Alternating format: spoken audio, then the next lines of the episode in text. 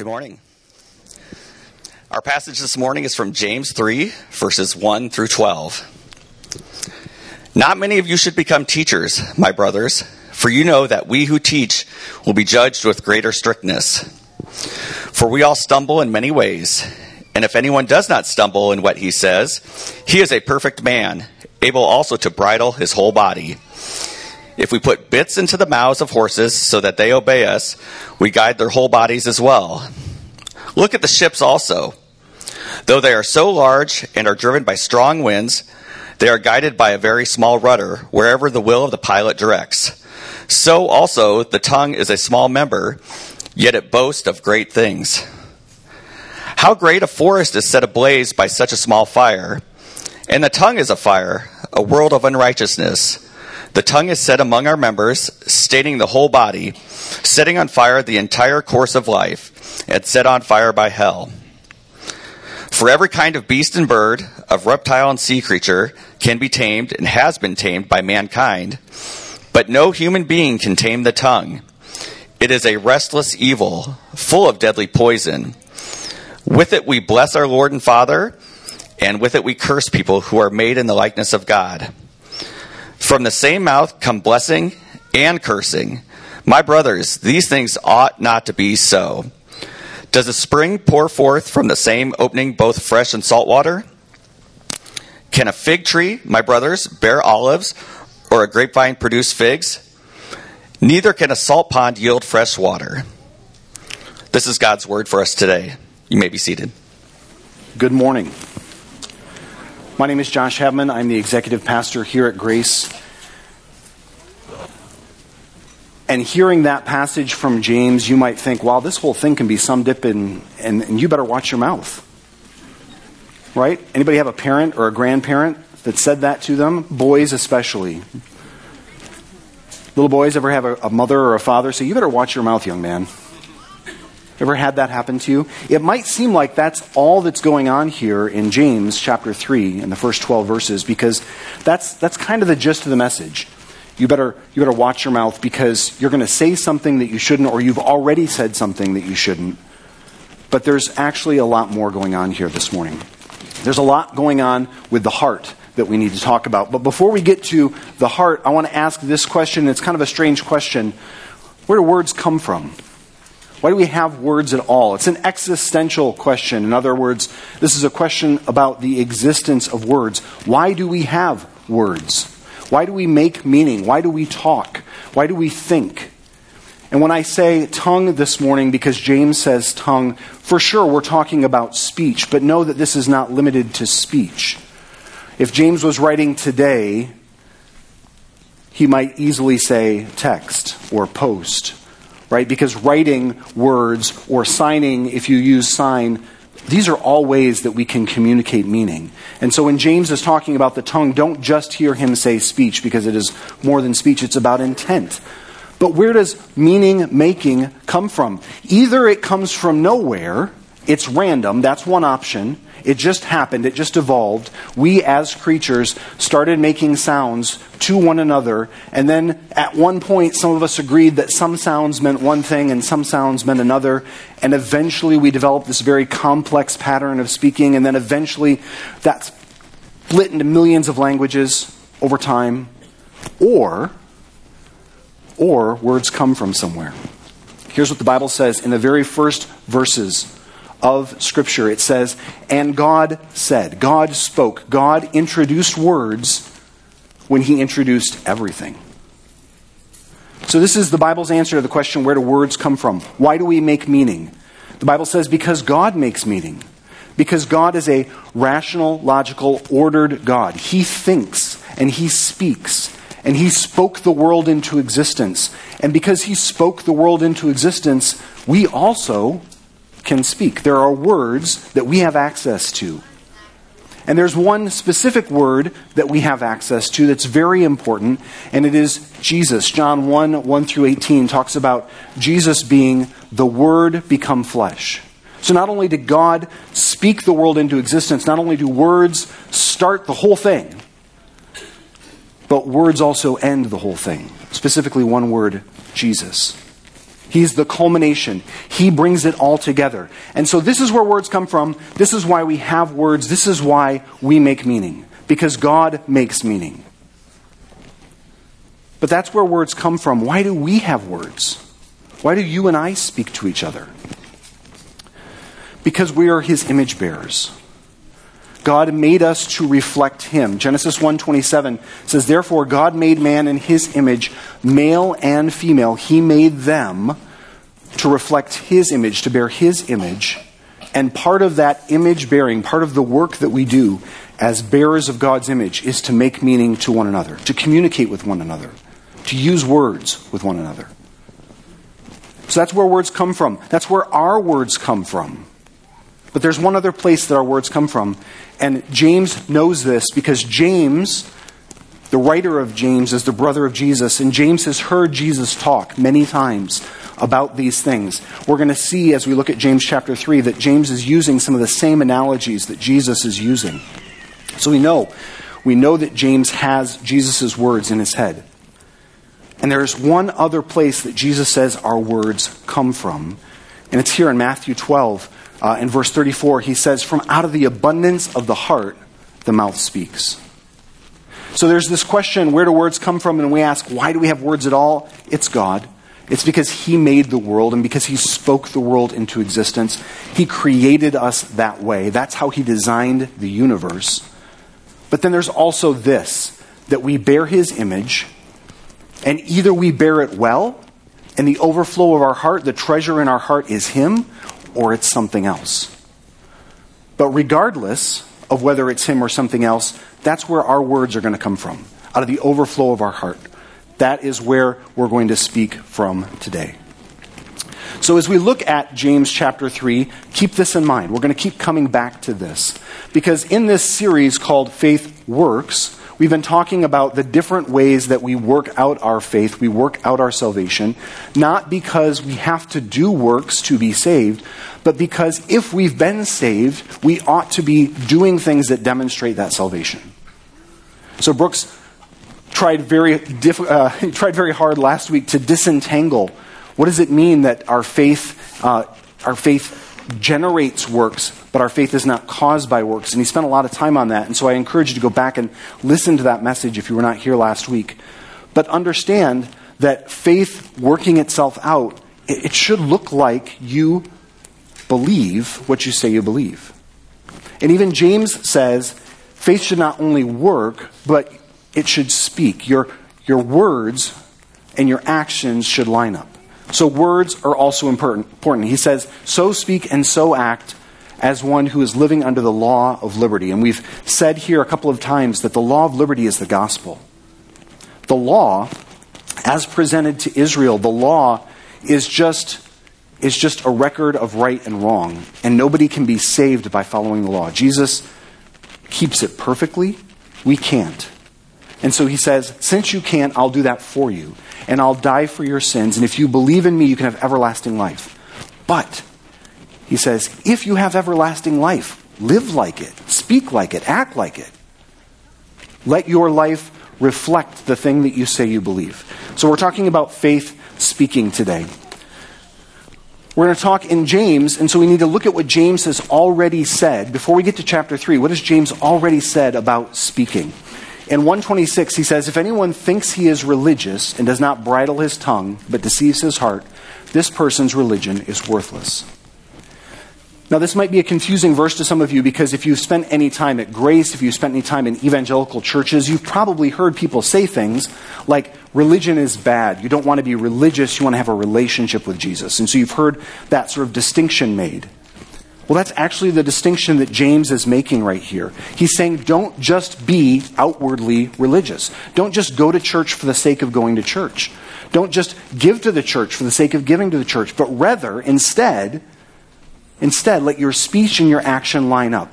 Do what Jesus commands because you love him. And let the whole world see that. Let that be a witness. Let that be a testimony. The other option is that you are deceiving your heart. Either you control your tongue and you make the speech and the actions line up, or you are deceiving yourself. You don't actually believe what you say you believe. So that's what he says in chapter 1. And then in ta- chapter 2, he says, So speak and so act as those who are to be judged under the law of liberty. You cannot do this by yourself, so you need the gospel. And we'll talk about this again when we get to the end. But to bridle our tongue, to not deceive our heart, we have to be under the law of liberty. Because if we try to do this by ourselves, we're going to fail. We know this. We know this instinctively. We know this by experience. We will fail. So we need to live under the law of liberty, which is the gospel. We need to remember who we are in Christ. If we have salvation, we're new creatures. We have to live like new creatures. We have been born again. We have to live a new life. So here's what we're going to talk about today. We're going to talk about the words that we have in our heart. Uh, that's the first couple of verses in James. Ask yourself, even as we get started, what words are in your heart? What treasure is in your heart?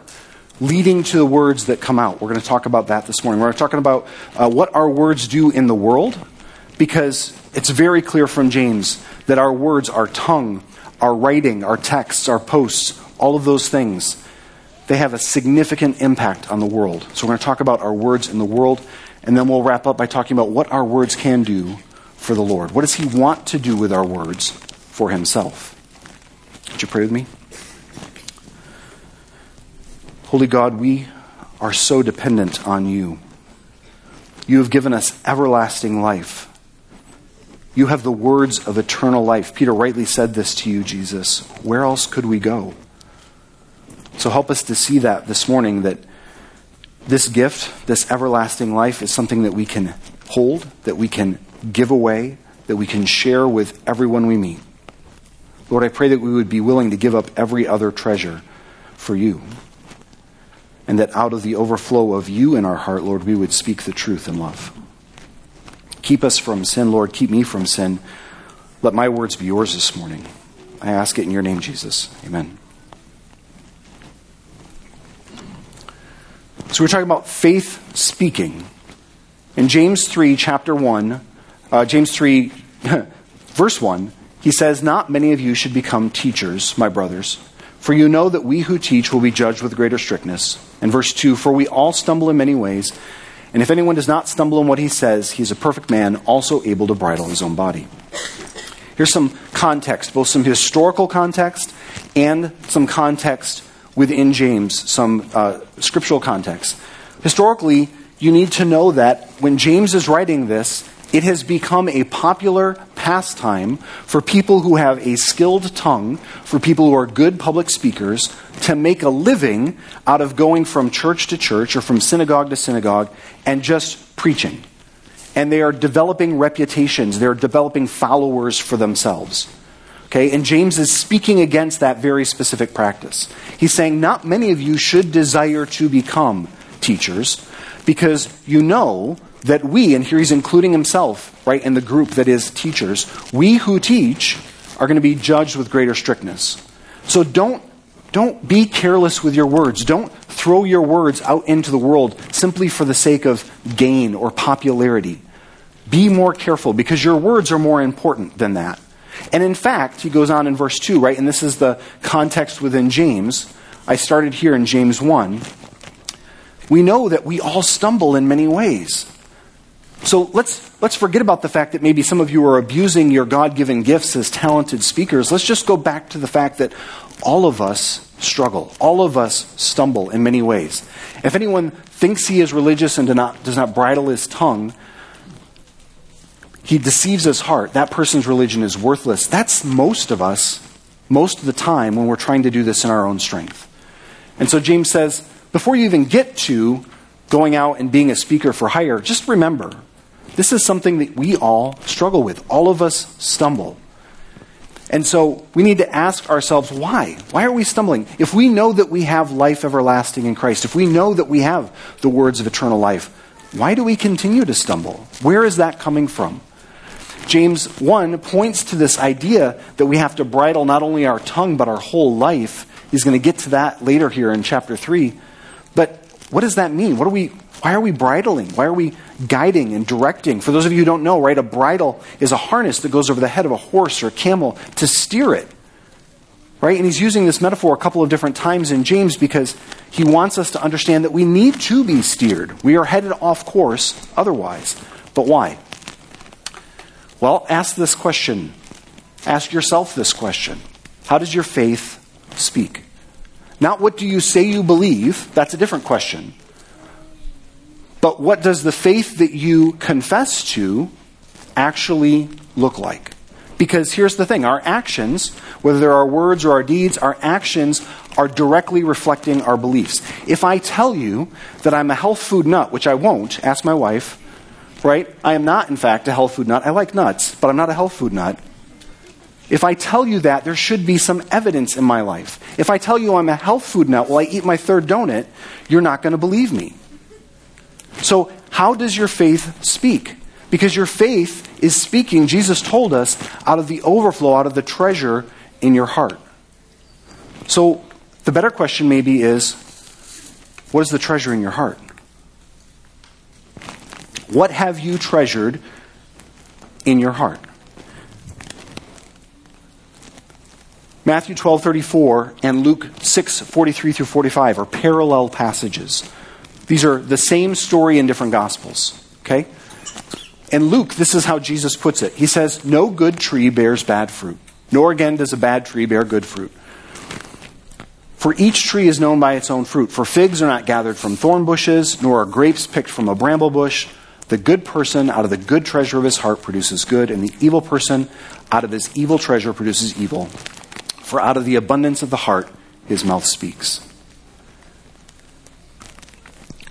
This is the same language that James uses. We know that James is thinking about what Jesus is saying. So we have to ask ourselves this same question that Jesus is posing. By saying that this is the case, there's a question what, what's going on in your heart? What are you treasuring? And you might say, well, I treasure Jesus, and I believe that. I believe that many of you do. But what do you also treasure? What else is in your heart that you value? Think about it this way. When you go to the grocery store, if you're a parent and you're buying the groceries, or you're a roommate and you're buying the groceries, and you buy food that you know will be shared, and you bring it back to your house, and you're sharing it with everyone, that's the treasure, right? You've brought it home, and now you're giving it away. But how many of you, parents, roommates, also buy food that you don't share? that you put in a cupboard that you don't tell anybody about, or you bring it into your bedroom and it goes in the nightstand, right? That's the chocolate the kids aren't supposed to know about. That's also your treasure. And that's the treasure that you don't want anybody to hear about. And if we do that with our groceries, how much more do we do that in our souls? Think about all of the things that you keep in your heart along with Jesus your spouse, your career, your finances, there are lots of things that we treasure that are not Christ. And out of the overflow, out of the abundance of our heart, our mouth speaks. And so the more value, the more treasure we accumulate around what we want for ourselves, what we want to keep for ourselves, the security that we want, right? Trust and faith in things or in success or in the certainty of this life. Our speech will come out of that treasure as well. So it is possible to treasure Jesus, but it is also possible to treasure other things. And what Jesus says here in Luke, and he says it again in Matthew, is that eventually this is all going to produce one kind of fruit. And you will be one kind of tree, either a good tree or a bad tree, either a fig tree or a grapevine. You will not be both. You can't be both. And so the words in our heart are going to add up to words coming out of our mouths. They're going to come up, they're going to add up to a way of speaking about our faith. And people are going to see that. They're going to understand what we treasure based on what we say. Now you might be saying, well, I do treasure Jesus, but it's just that there's these bad circumstances. They make me say and do bad things, right? If it weren't for the idiots on the road, I would be fine. If it weren't for all of those fast city drivers, we people in the country would be fine. If it weren't for all those slow country drivers, we, we people in the city would be fine. Right? Or pick your person, whatever it is. Right? The people that are in front of you buying groceries, right, checking out, they're always the worst. Doesn't matter who they are, because they're in front of you. And that circumstance makes you say and do bad things, right? It's just the circumstance. You're a good person. You're mostly a good person. You love Jesus, He's in your heart. But it's this stressful circumstance at work. You don't know what I have at work, right? You don't know how my kids behave. You don't know what I'm going through. But we do know that Jesus, who was beaten and abused and crucified, Jesus, who had every possible circumstance working against him, said of those who were killing him, Father, forgive them, for they know not what they do. So I don't know what your circumstances are. That's true. And I don't know what stress you are under. That's true. But I do know what Jesus did when he was being killed. And out of the abundance of his heart, his mouth spoke. I also know this. Jesus says this in Mark chapter 7. He says, What comes out of a person is what defiles him. For from within, out of the heart of man, comes evil thoughts and sexual immorality and theft and murder and adultery and coveting and wickedness and deceit and sensuality and envy and slander and pride. Foolishness. All these evil things come from within and they defile a person. The context of that conversation, some Pharisees have come to Jesus and they say, and they say to him, why don't, your, why don't your disciples wash their cups before they drink out of them? Why don't they do that? Don't you know, Jesus, that when they don't wash their cups, they're pouring sin into their bodies because they're unclean? And Jesus says, No, they're not pouring sin into their bodies. He says, when you, when you drink bad stuff, right, it's expelled from the body. There's a system for that. That's not bringing sin into the body. He says, the sin is coming out of the body. You all have sinful treasures stored up in your heart, and that's why sin is coming out. When you are envious of someone, right? When envy comes out of you in the form of words, in the form of speech, when you speak envy, it's because you're envious in your heart. When you speak pride, when you know for sure that the other guy is wrong, it doesn't matter what about. Right? But you just know that they're wrong, and there's no way you can look at them except for as a person who is wrong. There is pride in your heart. There is a treasure there that you have made of pride. It said, I will not be torn down. When I was in uh, sixth grade, fifth and sixth grade, there was this kid who used to bully me. I was not always the outstanding physical specimen that you see before you. he was a big guy, and he picked on me, and that was real. But my response to him, right, the reason that I was upset with him, had a lot less to do with his physical intimidation of me and a lot more to do with the pride in my heart. I was much more concerned with myself and how I felt than him and how he felt and who he was. I didn't love him like Jesus loved me.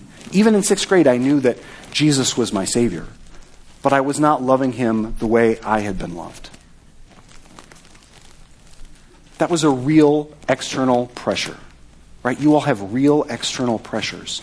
But the reason that evil comes out of you is not because of those real external pressures. It's because you have made things treasure in your heart that have no business being there. And Jesus is very clear on this. It's coming from within. That's where it's coming from. It's inside of you. So we have these words in our heart. And if we treasure Jesus, he will fill our heart. We know that. And if our heart is filled by Christ, the overflow will be faith that speaks as Christ spoke in truth and love. We know all this. But why is this important? Right? Why does it matter that we know this? Is it just so that we don't say mean words? Is that the whole import of James? You better watch your mouth. It's worse than that. It's bigger than that. What does James say about the tongue? He says this If we put bits into the mouths of horses so that they obey us, we guide their whole bodies as well. Look at ships also.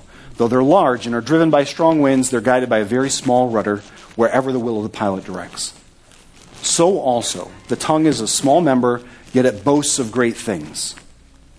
And how great a forest is set ablaze by such a small fire, and the tongue is a fire, a world of unrighteousness. The tongue is set among our members, staining the whole body, setting on fire the entire course of life, and set on fire by hell. For every kind of beast and bird, of reptile and sea creature, can be tamed, has been tamed by mankind, but no human being can tame the tongue. It is a restless evil full of deadly poison. This is bigger than you better watch your mouth because the world is at stake. We set the world on fire with our words. We set each other on fire with our words. And sometimes it doesn't even take a word. How many of you have been devastated by a look? Somebody has looked at you for two or three seconds and you knew exactly what they were saying. They didn't have to open their mouth at all. You can set a person on fire with the fire of hell that way. That's why this is serious. That's why it's important that we give up the treasure in our heart that has no business being there. This is why it's important that Jesus be the only treasure that's there, because this is the other option. Here's what happens if Jesus is not our treasure we set the world on fire. It's not just, I kept something back for me, it's, I am endangering my brother and my sister and my husband and my wife and my child and my parent. I'm putting them all at danger for the sake of me holding back something from the Lord because I want it more than I want Him. So when this is reality, this is death, this is destruction. And you all have been there. You have been with people, you have been people who have made others feel this way. Where the world is burning and in ashes. You have said things to your brothers and you have said things to your sisters that have destroyed them simply because you wanted the satisfaction of seeing them burn. And Jesus says through James, it ought not to be this way. These brothers, these sisters, these men and women, they were all made in the image of God. You should not praise God with that mouth and also curse your brother. It should not be that way. So the tongue is a fire. It sets on fire the entire course of life. It's set on fire by hell. No human being can tame it. It's a restless evil full of deadly poison. That's what our words do in the world without Christ. That's what happens when our treasure is not Jesus. Right? Out of the overflow of that treasure, this is what happens. And if we leave it alone, if we don't do anything, it'll destroy us, it'll destroy the world. And we know, we know, James says it, we know it, no human being can tame it. So this leaves us with a little bit of a dilemma, right? We cannot leave it alone. We don't want to be destroyed. We don't want to destroy everyone around us. But we can't tame it. We need to. James says the perfect person is somebody who can bridle not only their tongue, but their whole body. That's the goal. That's the desire that your religion not be worthless. Right? He says your religion, uh, in chapter 1, he said it should be pure and faultless. And here's what it looks like visiting orphans and widows in their distress and keeping yourself unstained from the world. Now, that's pretty specific, right? Who here is wondering, um, where can I find an orphan and a widow today so that I can go visit them in their distress? Well, that's, that's a catchphrase, right? That is a clue to James's audience of the kind of service that he's talking about. In James's day, orphans and widows are people who cannot care for themselves, people who are completely dependent on others. And so he's saying, that's what it looks like to live out your faith. Go care for people who can't pay you back. Go give to those people who cannot care for themselves. And keep yourself unstained from the world. Don't have treasure that's not Jesus. Right? That's pure and faultless religion. So that's the goal. That's what he wants for us. That's what Christ wants for us. But we can't even tame our tongue. So what do we do about that? How do we make our religion pure and faultless? What does that mean to make our religion pure and faultless? We're going to go back to James. We're going to go back to the rest of this chapter, this section in chapter 3, because James is going to point us in the right direction. He says, It should not be this way, right? That we bless our God and Father with one, with one tongue, that we also curse those made in the likeness of God. He says these things ought not to be so, verse 10. A spring cannot put forth both fresh and salt water. A fig tree does not bear olives. A grapevine doesn't produce figs. Right? It should not be this way. So, what do we do? And remember, I told you that James is pointing back to Jesus. James is using these analogies because Jesus uses these analogies. So, what should we do? I'm going to turn to Matthew chapter 12 here. I don't have the text. So, if you have a Bible and you want to turn with me, turn there. Matthew chapter 12, we already quoted from verse 34, but I'm going to read the larger, larger context of this section here. Matthew chapter 12, starting in verse 33 either make the tree good and its fruit good, or make the tree bad and its fruit bad. For the tree is known by its fruit. And he's speaking to the Pharisees here, Jesus says. He says, You brood of vipers, how can you speak good when you're evil? For out of the abundance of the heart the mouth speaks. The good person out of his good treasure brings forth good, and the evil person out of his evil treasure brings forth evil. I tell you, on the day of judgment, people will give account for every careless word they speak. For by your words you will be justified, and by your words you will be condemned. And that's a hard passage. But Jesus is pointing the way here. He's directing us. How should we deal with this? If we know that we can't tame the tongue, but we need to, what should we do? And this is how this section starts. He says, either make the tree good and its fruit good, or make the tree bad and its fruit bad. We do have a role here. We cannot tame the tongue. That is beyond us. But we can, we can make Jesus our Lord. We can make Jesus our Lord. We can give up the things that we treasure that are not Him. We, can, we can't tame our tongue. God's implanted word can do that. Here's what he says in uh, 121. He says, Put away all filthiness and rampant wickedness, and receive with meekness the implanted word, which is able to save your souls. That's the Holy Spirit, right? That's what Jesus wants to give us. And we can receive that gift and do what Christ commands us in response to that gift. And what that looks like is making him Lord. I know I'm going through these slides quickly, but I want to get here because this is the crux of today, of right now. Why do we call him Lord and not do what he tells us? This is what it means to have other treasure in our heart. Calling Jesus Lord saying, You are my master, right? You're the one who gets to direct the course of my life, but you can't direct this part. That's what Jesus is talking about. That's what James is saying when he says it ought not to be this way. It ought not to be the way that, that you bless God with your mouth and then later with that same mouth that you curse out your brother who is made in God's image. What you're doing, James says, in effect, is you are treasuring Christ and something else. And Jesus says, stop doing that. Make the tree good or make the tree bad. Either make me your treasure, let me be your Lord, put away all filthiness and rampant wickedness, and receive the implanted word, the Holy Spirit. Receive the Holy Spirit that I gave you, or don't. But here I am. I am Lord. Let me be Lord. How many of you have heard this passage here from Luke chapter 6? And you've heard this as a song. Anybody, anybody singing this song as they read this passage? Wise man building a house upon the rock. Anybody? Actions? Yeah? No? Anybody? Anybody over 50? Yes? All right, there we go. Thank you. Appreciate that, Tommy. I always thought that this passage was simply about wisdom. Right?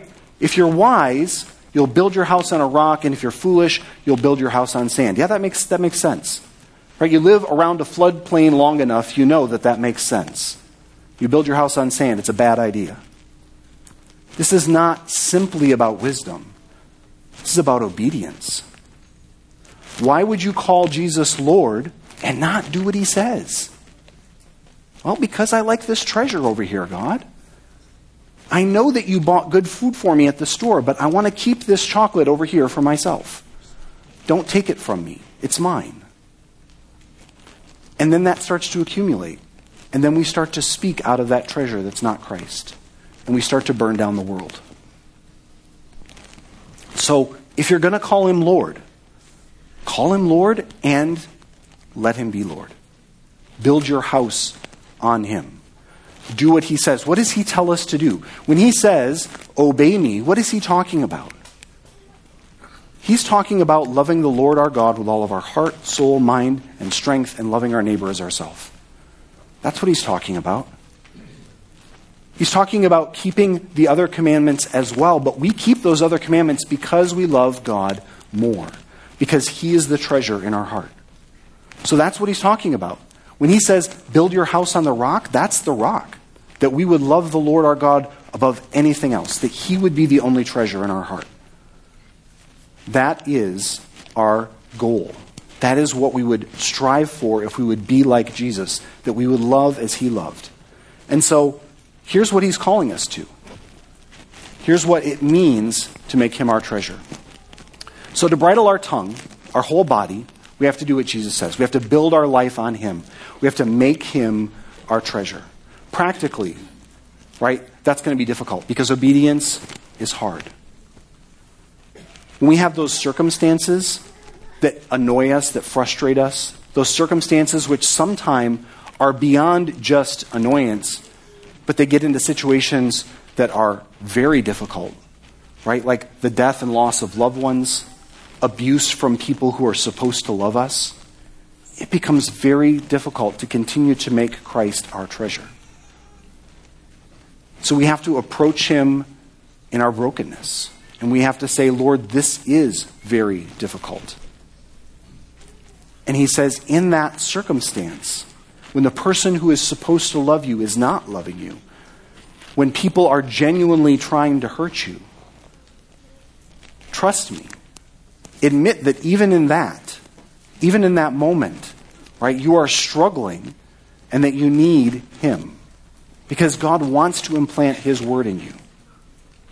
And the fact is that most of us, on a daily basis, are not in that situation in this congregation especially, most of us are not in the situation where daily we are in danger. Rather, most of us are in the situa- situation where daily we're in a place where we're in comfort. And so that's where we have to hear him say, Put away all filthiness and wickedness. Be meek enough to believe that you have some filthiness and wickedness that you need to get rid of. Because if you have made anything besides Christ your treasure, you do. It's in there and let His implanted word, His Holy Spirit, come in and root that out. Show you what it is so that you confess it, so that you get rid of it. That's what it means to use your words for the Lord. Praise Him for your salvation, but then also submit to His sanctification. Sanctification is an ongoing process. It is a process by which we become more like Christ. And He wants to do this over the course of your entire life. And to the extent which you give up that treasure that is not Him, right, He will do this regularly. And the longer you hold on to that treasure that's not Him, the harder that this process will become. So submit to Him, allow Him. He's giving you His Word, He's giving you His Holy Spirit. He wants to be active in your heart and life. He wants to be not just your Savior, but your Lord. Let Him. Let Him be Lord of your life. Let Him say, that treasure that you think is so good, it's not. It's harmful to you. Get rid of it. I'm a better treasure for you.